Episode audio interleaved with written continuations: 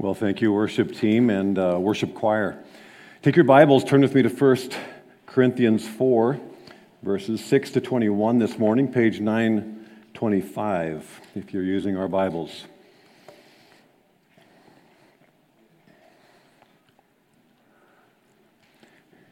For the last couple of weeks in our study of 1 Corinthians chapter 3, part of chapter 4, I think we've been motivated to look ahead in life, and I mean really looking ahead in life.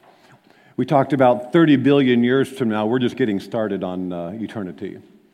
And so often we picture our life from birth to death when, as believers, if we put our faith in Christ, we know we live forever. And in fact, we've seen in chapter 3 how that Jesus plans to reward us in some special sense. There is some kind of well done that uh, He wants to give us if we are serving Him faithfully with eternity in mind.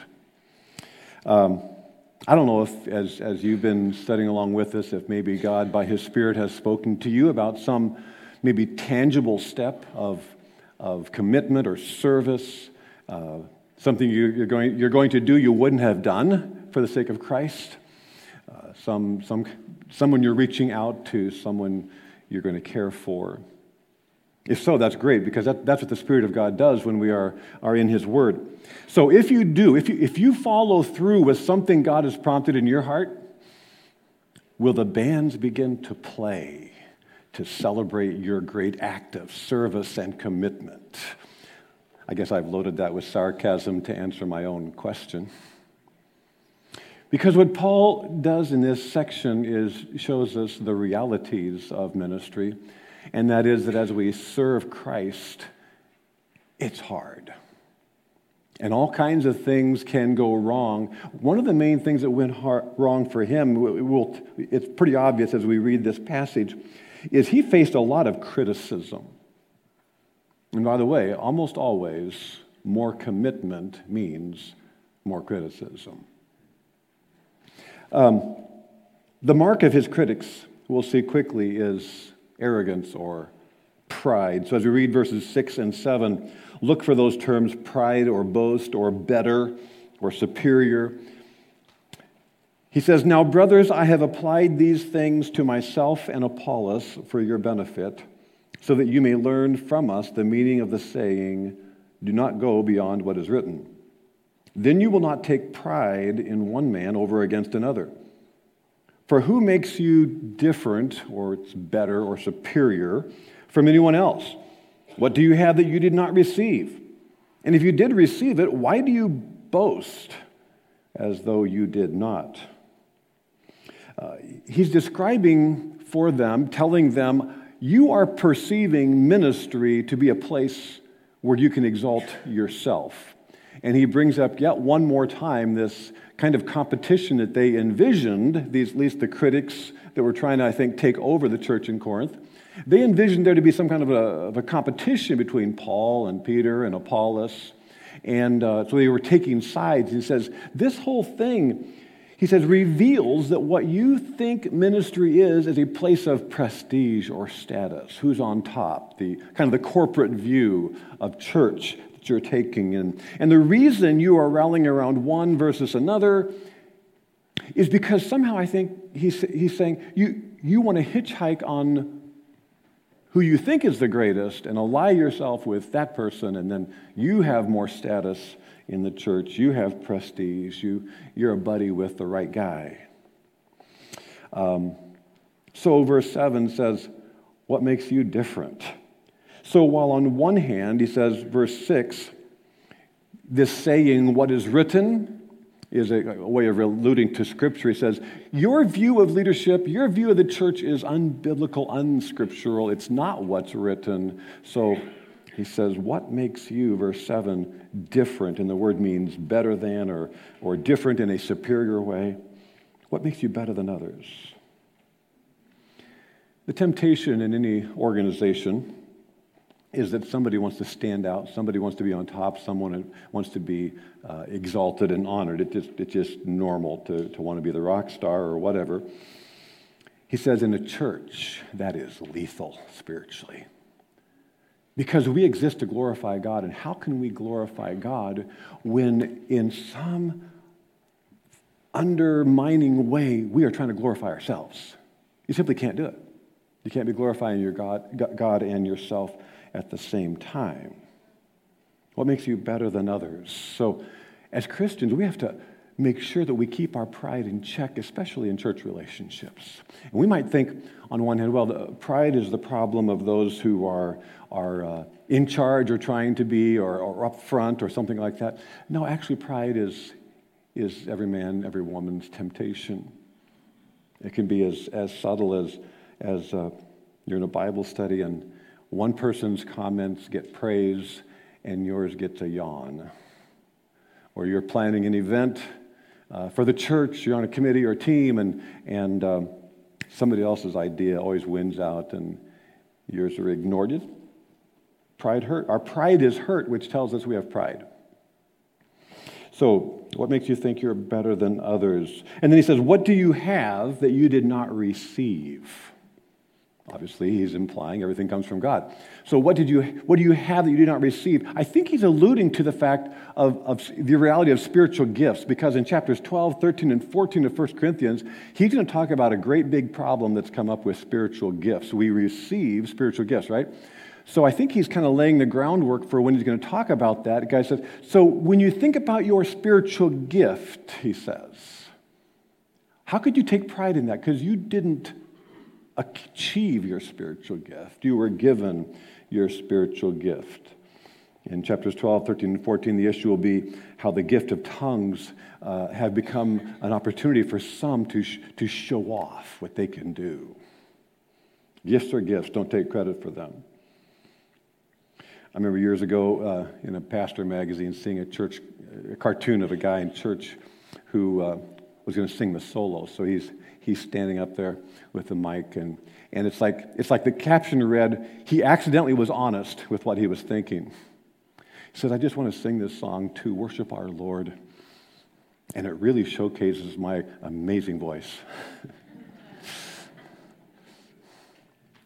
Yeah we, we can so easily take credit for something god gave. Ego battles are everywhere. You have it at your job i'm sure. Uh, who tells who what to do who has seniority who's the smartest uh, in the room kind of thing. Egos have to stop at the door when you come into a church family. How can you boast? How do you dare boast about serving Christ or serving Christ better than somebody else? God allowed you to serve or teach or sing or whatever it is you might do. So don't destroy the whole concept of what service is. And, and Paul actually in verse 8 then just gets to a point of kind of a biting irony. Already you have what you want. Already you have become rich. You have become kings, and that without us. How I wish that you really had become kings so that we might be kings with you. A little bit of holy sarcasm there, I think, too. You're acting like you own the church. That's the idea of, of rich or wealth. You're acting like you're the king of the church. And he said, You're doing that without us. It was, it was personally directed at Paul. You see, if there were some that were saying, Yea, Apollos, that meant there were some who were anti Paul. And he's very much aware of that. That without us. We don't need you, Paul. After all, you left us and it's been about a year and you're, you're over there in Ephesus. You're gone. We're, we're taking over here. We're in charge. I, I, I just kind of picture when Paul is, Paul's letter arrives at the church in Corinth. You know, I don't, I don't know, some meeting like this, and there's an elder reading the letter the first time. And I wonder if the room gets really quiet when he gets to this part acting like kings, acting like you're rich, because I'll bet you that the people in the church kind of knew who was the target of these statements. Did they kind of quietly glance over to see how they were taking it? Everyone knew the shoe fit certain people. Maybe except for the people it fit. Because sometimes when you're afflicted with pride, you don't know it. There's maybe the, you've heard maybe the saying, pride Pride is the disease that makes everyone sick except the person who has it. So beware if you think you're so humble, basically. How I wish you'd really become kings so that we could be kings with you. You're, you're ruining what it means to serve Jesus Christ. So, and if Paul is being very direct, realize he had every right to do so. He's an apostle sent by Jesus to call them out. So you have this perception that ministry is a place, uh, a platform, a status, uh, ego boost. Instead, here's what ministry is really like. Paul says, starting in verse 9.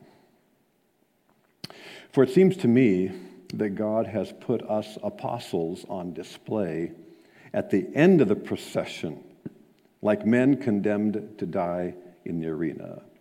We have become a spectacle to the whole universe, to angels as well as to men. He says, We are put in a place of humiliation serving Christ. Far from being king in the church, serving Jesus is more like being someone condemned to die. It's, uh, it's not quite certain which of, a, of, of, two possibilities this metaphor or illustration is. Um, what kind of a spectacle, what kind of event is pictured here? One idea is, and actually some trans, Bible translations reflect more one idea than the other. The key is this little word end or last that you have in verse 9. Is end or last of what? The first scene that's a possibility is that it's a gladiator scene. So the contrast is that you know the king or, or, or important people they sit in the stadium box seats watching the spectacle Paul says in that picture, he'd be saying, I'm, I'm the guy being killed out there in the arena. That's one possibility. The other, uh, more reflected in the New International Version, is that, in, other words, like I'm, I'm, the last person to die. The other way you can take the word end is the NIV takes it as the end of a procession, which I think actually makes a lot of sense when a, when a general came back from a, from a battle or a war uh, victorious, he would lead a parade. He'd lead a procession into the city. And the general who's victorious is leading it. They've got his troops behind him. And at the very end of the parade, you'd have the condemned captives and probably the loot that they had captured. Paul says, I'm at the end of that procession. Everybody in church is like jockeying to be the front guy says, no, ministry is more like being the condemned person, the, sac- the one who's going to pay the ultimate price at the, at the end. And so it's kind of a jolting illustration of death. So we have to ask ourselves are we, are we thinking of serving Christ as being a place we can excel and be noticed and congratulated, or as a place of painful sacrifice? It's a, it's a reality check. It's a hard truth because I know I love to drive home from services on Sunday morning feeling like, wow, that was really great. Everything worked well. A few people said something nice. I'd like to go home from a ministry meeting and, and, and to know that, you know, we accomplished something, we're, or we're planning to accomplish something really great, and everybody's together, everybody's on board, but you know what? Sometimes it's not that way. Sometimes they're like, conflict. We should do it this way. No, we should do it this way, and we should handle this this way. And, and something, we're looking at something and it didn't work. Well, really, in, in scope of Paul, that's probably minor stuff, but you get bad news and failure and criticism. And criticism is painful, whether it's true or not true. It's painful. So, if in the last couple of weeks and passages, You've been motivated to live for God's well done. Just realize it'll be hard. Uh, more commitment actually means more cost. Any world class athlete will tell you that it's not about breaking the tape and getting the medal. It's about hours and hours and weeks and months and years of painful training. So, what will the cost be? There are simple costs, obvious ones, hours of time that it seems you can't afford. It can be dollars, it can be uh, willingness to kind of put yourself out there, and, and, and people can criticize. Patience with people. uh, giving up your ideas for somebody else. For Paul, it was like humiliation, verse 10. Not only has he pictured himself, you know, humiliated in the arena to die, he says, now, it's like applying the metaphor, verse 10. We are fools for Christ, but you are so wise in Christ. We are weak, but you are strong. You are honored, we are dishonored. Again, there's this, there's this irony. Um, you're claiming to be so smart, so strong, so important. Let me tell you something. He says, what, what we apostles are experiencing is very much the opposite. So, so he's been criticized a lot, but if you look back to chapter 4, verse 3, our study last week, we saw that Paul had learned how to handle criticism. There was a mental, spiritual process for handling criticism, verse 3. I care very little if I'm judged by you or any human court. Indeed, I do not even judge myself. My conscience is clear, but that doesn't make me innocent. It is the Lord who judges me. So he says, he goes through this, this spiritual uh, practice of saying that okay, if I'm receiving criticism, then I need to evaluate am I, am I pleasing Christ? Am I pleasing Christ? Do I have an honest appraisal of that? Then I, then I don't have to worry what y'all think. Verses 11, 12, and 13, he goes on to say, besides these emotional, spiritual kinds of things, he says, sometimes ministry is just plain hard for him, especially physically physically, verse 11. That to this hour we go hungry and thirsty. This is literal. We are in rags. We are brutally treated. We are homeless. We work hard with our own hands. When we are cursed, we bless. When we are persecuted, we endure it. When we are slandered, we answer kindly. Up to this moment, we have become the scum of the earth, the refuse of the world. Wow. Serving Jesus is so fun, right, Paul? Why was this so fun? Why was this so rugged for him? Picture Paul's life the last decade or so before this. Read the book of Acts and try to put the pieces together. But where has he literally been?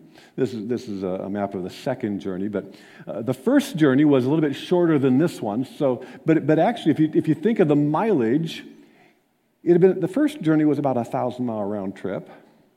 Second journey was a, was a thousand miles of walking just to get to Corinth, then another thousand miles of, of, of ship time. Danger, and he'll talk about danger and shipwrecks and to go back and then and then he did it all over again the third time. And paul is actually writing during the third missionary journey so he's put on a few miles walking. And it's been a it's been a difficult painful uh, process. On one hand, I suppose that Paul walking those roads in, throughout the Roman Empire was grateful that there were roads in the empire. Because you go back 300 and some BC, when Alexander the Great had swept through and conquered all of these little small kingdoms and was uniting them under himself, which would become the Roman Empire, uh, one thing that Alexander the Great had done that I really believe was in the providence of God was he had his troops, his people, uh, build roads connecting all those places. So what? So that Paul could get from one place to another. There were roads. You didn't have to climb over rocks to get from one of these places to the next. And the other thing that Alexander the Great had done is that he had said, We're all going to speak the same language for trade. And he made everybody speak and learn Greek and that would be the, the trade language. So a couple of centuries of that had happened. Why? So that Paul, and my, I believe in God's providence, so that Paul, as he would travel around, he could preach the gospel in a single language, Greek, and our New Testament would be written in Greek. But so, so on one hand, I'm sure that Paul was aware, you know, this is really an amazing time in technology that I have roads and we have a single language that I can go around, I can take the gospel freely. He, he was grateful while being frustrated. Can you do both of those at the same time? And, and if you're honest, you say, yeah, that's my life, right? Gratitude, frustration, gratitude, frustration. It's like two train tracks, and they, you exist with both of them gratitude and frustration. And somehow it's like, indeed, God knows when He needs to pave the road to make it easier and what He needs to leave undone so that we need Him. And he has a way of putting that perfectly together. Besides that, he said we had to work hard with our hands. Well, the Corinthians knew that was true when he came to their city because uh, Paul makes a point of, of, of, of, talking about it. He, in the book of Acts, it's recorded that when Paul came to Corinth, it was with this other couple, Aquila and Priscilla. And uh, they worked during the day making tents, doing leather repair, so that Paul and I assume Aquila and Priscilla would, would do ministry in, in the, the rest of the time. But then later, Silas and Timothy came and brought some financial support so Paul could go more full time in ministry. Uh, this past week, Pastor Nate and I spent the first couple days uh, up at Fort Wilderness at a pastor's retreat and enjoyed meeting different uh, pastors. And I enjoyed a conversation with one particular pastor. I, I started the conversation because I saw he had a, uh, a farmer cap on with a, a tractor company, Case IH. So started talking with him. He's a pastor. He's a bivocational pastor. He farms and he pastors a small church in southern Wisconsin. And I really respect that. Uh, he's, got, he's got pressures I know on his life that, that I don't have. Uh, probably more like the pressures you have if you're, do, if you're invested in ministry. You're working full time and, and still doing ministry. But uh, Paul did that. Paul said, I, I would work and do anything possible to get the gospel out. And then he says there's the, the emotional toll. I get cursed, but I need to return a blessing. I get persecuted, I need to endure it. I get slandered, and I'm still supposed to talk nice. That's hard. That's hard. It's kind of the no good deed goes unpunished kind of a thing. You're trying to serve, and, and then your attitude gets pushed and stretched. It's tough, he says. Mistreatment has become the norm in my ministry, Paul said, and, and really to, to some real extremes. Just going back through Acts 18 when he first came to Corinth, Paul devoted himself ex- exclusively to preaching, testifying to the Jews that Jesus was the Messiah, but when they opposed Paul and became ob- abusive, things got really worse, and God came along and said, I want to make you a promise. You're going to survive this. One night, the Lord, that's Jesus, spoke to Paul in a vision Do not be afraid. Keep on speaking. Do not be silent, for I am with you, and no one is going to attack you and harm you. It must have been a real threat because I have many people in this city. So God does protect and keep him alive so he can keep serving. But the, but the persecution didn't stop. It didn't become all peaceful while, Galilee, while Gallio was proconsul of Achaia the Jews of Corinth made a united attack on Paul and brought him to the place of judgment. And it's interesting, Paul gets out of that and gets out of town, but one of the others, his partner Sosthenes, then the crowd there turned on Sosthenes, the synagogue ruler, someone who evidently had come to faith, and beat him in front of the proconsul. That's ministry in the first century. It was tough. It, when you see this history, you can kind of see why, why Paul, writing back to the town, to the church, where pride and division has become the popular topics, he says, You guys, seriously? You're going to see the church as a place to you know, control and push your views, your preferences? I don't think so. Up to the moment, very end of verse 13, up to this moment, we are the scum and the refuse. Uh, these are not pretty words. Uh, you may have the word filth, dregs, off scouring. The first word is a, is a, is a, is a liquid form of scum. It's, it's the water you put down the drain after the dishes, basically. And the first word is the stuff you scraped off before you did the dishes. So if, if, if you can picture yourself cleaning the grill or doing dishes or trying to clean out the oven after the sticky stuff has boiled over, and put that in the trash, Paul says that's what ministry is really like. That's what it feels like when you're actually serving Christ. Don't expect the bands to play. This issue of suffering becomes such an issue in Corinth that even in the second letter, not that much later, Paul says, Can I remind you again how tough this is? and there's this long list of the price he paid. We won't even read this all. Just let me read the underlined words prison, exposed to death, 40 lashes, beaten with rods, stoned, shipwrecked, danger in the open sea, rivers, bandits, fellow Jews, Gentiles, danger in the city, country, sea, false believers, labored and toiled, gone without sleep, hunger and thirst, without food. And then he says, to top it all off. Besides everything else, I face daily the pressure of my concern for all the churches, like you, Corinth. It's almost like he's saying, you know the worst part? The hardest part is caring about where everybody's at spiritually. He says that that's taking a toll on me every day. You know, Paul would be a terrible recruiter for a Bible college or seminary, wouldn't he? or, or even if, you know, we did a ministry fair in the foyer or something, you know, and all the, everybody puts up their, their, their little table, the ministries, come join us, it's fun. And there's Paul, scum of the earth club. Get away, Paul. You're discouraging people. And you know, if, if, if this was the end of the passage, uh, it would be discouraging, and maybe nobody would sign up for anything again. But um, in verse 14, he softens his tone because he knows not everybody is like his critics.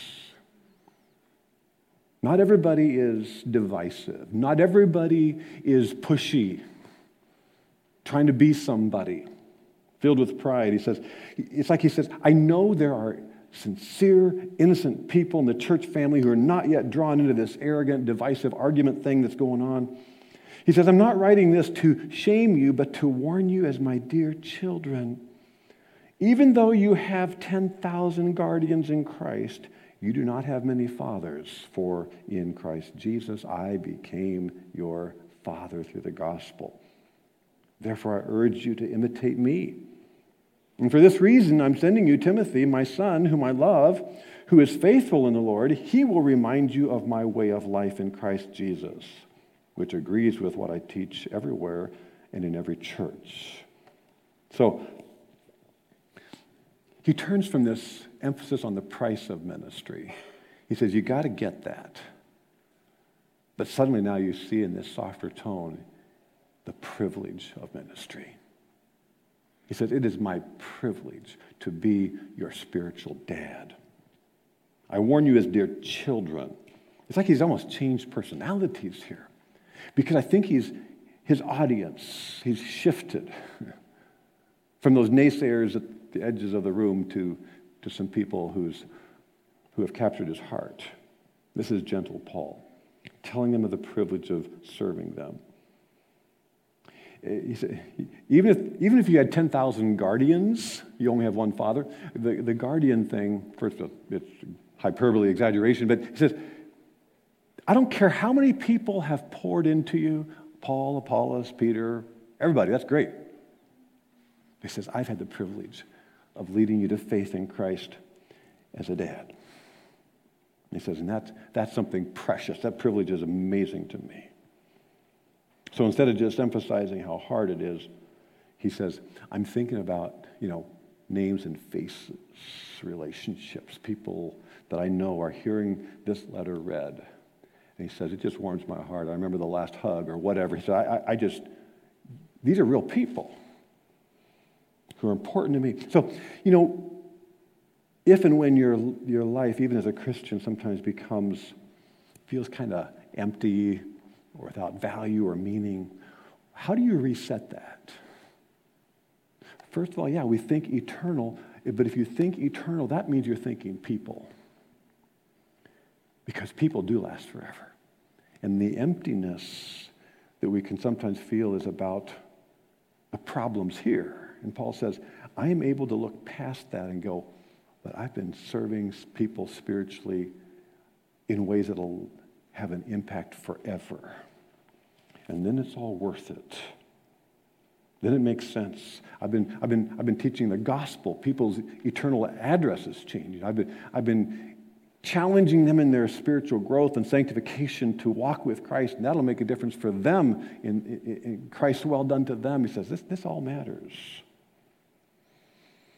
If you knew 20 years ago what price a certain stock would be today, you'd have sold like everything to buy it. clean out the garage, whatever. Got to get some money together. This is going to be worth that. You know, spiritually, we actually know that already. People last forever. We know what's going to have value 30 billion years from now. So he says, I become your father, and I urge you to imitate me. That's a daring statement when you think about it. Uh, Paul's the one who also, in this same letter, chapter 11, verse 1, says, Follow me as I follow Christ. So there's a little bit of a qualifier there. It says, as Paul knows he's not sinless, to the extent I'm following Christ, then follow me. So it, it puts the pressure on us to, a right kind of pressure, to be very intentional about our spiritual direction because we have a sense of others whom we love are watching us live. And whoever that might be for you, do you really want them to be like you? Do you want them to have the, the, the priorities that you have? That, that you invest in these things? Do you want them, whether them as friends, children, grandchildren, whoever, do you want them to have your attitudes? To be as negative or positive? Do you, do you want them to have the kind of relationships you have? Do you want, do you want your kids to have, to have the same kind of relationship with their spouse as, as you have with yours? You know, these kind of, these kind of questions are like arresting our attention about the, the, the magnitude of, of how we live when you say, imitate me. He says, I want you to imitate me, but I can't come right now, so I'm going to send you Timothy. For this reason, I'm sending you Timothy, my son, whom I love, who is faithful in the Lord. He will remind you of my way of life in Christ Jesus, which agrees with what I teach everywhere. So he says, There is somebody who is living like me. He's my, he's my, he's my partner. My, my son, not literally, but he was a son in the faith. He came to faith when Paul came to his town. If Jesus had one disciple who was closest, John, then I would say Timothy was, was Paul's uh, close partner. He'd been a child in the faith, he became a partner in ministry. He says, Corinthians, I care so much about you, I'm going to send you my very best representative. And Timothy had spent some time with Paul where he's actually writing this letter. He doesn't deliver the letter, it seems, but because 1 Corinthians 16 tells us that he has to go up to Macedonia first, but he's going to get to you in Corinth before I can. But eventually I'm coming too. But he's going to remind you of my life. He, he can verify if I practice what I preach. Um, I kind of wonder if Paul wrote 1 Corinthians so forcefully because he knew Timothy was coming. And he wanted to kind of put the hard stuff on paper before Timothy got there. Just a sanctified guest, hopefully. But he, didn't want his younger partner to show up and go, Oh my goodness, this place is a mess. Where do I start? Paul said, I'm just going to write it all out so that there's a head start on, on all this for Timothy when he gets there. And then, verses 18 to 21, uh, Paul kind of concludes this section by returning to a warning for his critics. Some of you have become arrogant as if I were not coming to you, but I will come to you very soon, if the Lord is willing, and then I'll find out not only how these arrogant people are talking, but what power they have. And here's the principle for the kingdom of God is not a matter of talk, but of power. So, what do you prefer? Should I come to you with a you may have the word whip or rod or staff. Shall I come with you, you know, with discipline or in love and with a gentle spirit? You can't say it much stronger than that. That Paul says, I'm going to expose the critics. I'm going to expose the, the arrogance. And there's a reason. It's because ministry cannot be marked by boisterous talk, but by is God actually at work tra- changing lives? You could almost say, Paul writing this does not sound like your typical pastor. And I thought, you know, he never claimed to be a pastor, he claimed to be an apostle. Timothy was a pastor. Paul started almost every letter by saying, Paul, an apostle of Jesus Christ. And that carried with it a weight of authority. That is, God speaks to me directly, so I can speak to you with what God is saying. And so, this is what the Corinthians needed to hear from the Apostle Paul. First of all, A, you are arrogant. You have a spiritual sin problem, it's pride. And B, you, you have no sense of accountability, but I'm coming. And we're going ha- we're gonna have, we're gonna have some hard talks. In fact, there'll be, if necessary, some hard actions. The rod, probably referring like to a shepherd who's telling the sheep, nope, not there. Uh, of course, he's not going to physically do this. It's a metaphor for church discipline, which, interesting, is the very next passage. There's a case where there will be church discipline. But he says, at the very end, he says, What do you prefer? You want the rod or the, the gentle spirit? He says, I'm both. And you can tell that Paul would really long to come with the, the love and the gentle spirit. That's his real heart. He loves these people. It, it, it, he's the good dad. If you, if you had a, had a, a sincere, uh, good father trying to help you grow up, you know that there were times when they were truly blunt and uh, emotionally charged out of love because they saw that you either had done something foolish or were about to do something really foolish that could ruin your life. That's tough love. Paul says, I'm willing to do that. And here's the principle. Here's why because the kingdom of God is not talk, but power. Paul has talked, he's, he, he's writing words, right? But he's, he's writing words that points to the power of the gospel, chapter 1, I think verse 21. It has the power to save. It changes where you go forever after you die. So we need to focus on the gospel because it actually transforms you from death to life. And we need to talk about the hard things that will absolutely change the, the tra- trajectory of your life to, to walk with and please Christ and get eternal rewards, or else to show up with wood, hay, and straw. He says, This is important. If God's power is not at work, when we worship together and gather around God's word here, we should just cancel. If there's no power in the word of God, there's no point. When you teach your kids or maybe someone else's kids in the lower level, or you meet with somebody to spiritually encourage them, if there's no power, if the Spirit isn't at work, don't go through the motions. It doesn't matter. It says it's not just talk. The Corinthian Critics Committee didn't know that. They were just fleshly, chapter 3, 1 to 3. They just, they, they were just trying to posture for a position. And they would someday meet Christ, chapter 3, 12 and 13. They would someday meet Christ with wood, hay, and straw. They would go when the fire of God's evaluation swept over it. So, this is a sobering reminder that God wants to use us. It'll cost us. But He wants to invest His power in what we do to actually accomplish eternal benefits that someone is different because of you. They came to faith in Christ. They, they made one step of, of, of, obedience. You were encouraged them at the right time.